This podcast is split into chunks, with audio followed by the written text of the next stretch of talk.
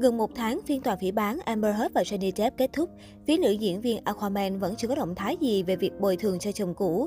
Thì mới đây, phía tòa án đã gửi văn bản yêu cầu nữ diễn viên trả tiền bồi thường. Sau 6 tuần diễn ra phiên tòa căng thẳng với những cú twist hú hồn từ cặp đôi minh tinh Hollywood, cũng như những cái tên có liên quan trong vụ kiện tụng bom tấn này. Dù cố gắng đưa ra những bằng chứng chứng minh Johnny Depp từng bạo hành mình, nhưng cuối cùng, nữ diễn viên Amber Heard cũng thua trong đau đớn.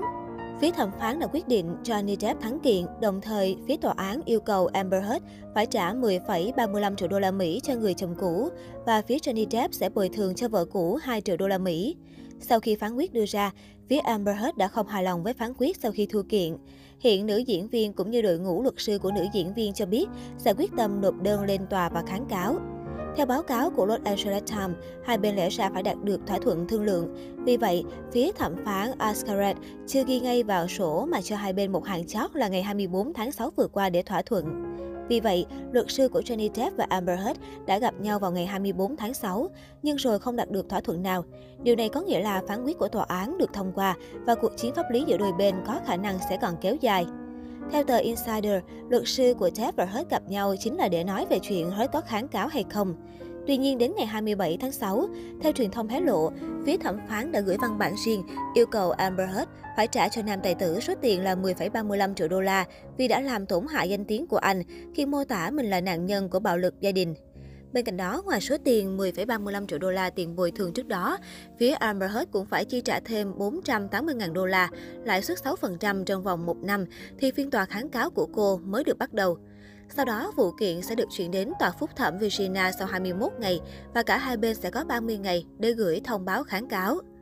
Trước văn bản thông báo về việc bồi thường từ thẩm phán, phía Amber Heard cũng đã đưa ra một tuyên bố vào ngày bản án được đưa ra, nhấn mạnh rằng cô ấy sẽ kháng cáo đến cùng và nói rằng những người không làm gì sai không thể bị yêu cầu nhận tội, miễn là không có gì sai trái, họ nên tiếp tục kháng cáo. Chưa dừng lại ở đó, phía Amber Heard cũng mạnh mẽ tuyên bố rằng cô không có khả năng chi trả số tiền bồi thường khổng lồ này. Trước việc Amber Heard tuyên bố không có tiền trả, nhưng nữ diễn viên thường xuyên bị giới truyền thông chụp ảnh đi máy bay riêng để đi du lịch, mua sắm.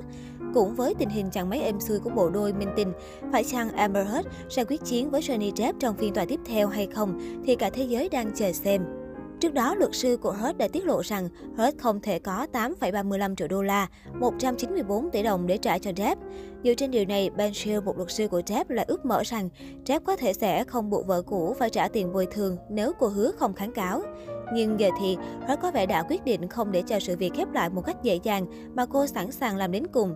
Giải thích cho quyết định của Hurt có thể kháng cáo, một phát ngôn viên của Hurt nói rằng bạn không xin lỗi nếu bạn vô tội và bạn không từ chối việc kháng cáo nếu bạn biết là mình đúng. Câu này rõ ràng ám chỉ rằng Rose sẽ cố gắng đảo ngược phán quyết của tòa án. Ở một diễn biến khác, nữ diễn viên đang lên kế hoạch xuất bản một cuốn sách tự truyện, tiếp nối sau vụ thua kiện của cô trước chồng cũ Johnny Depp. Cuốn tự truyện sẽ được kể theo góc nhìn của Amber Heard về quá trình kiện tụng, cũng như cách mà cô làm lại cuộc sống sau khi thua kiện.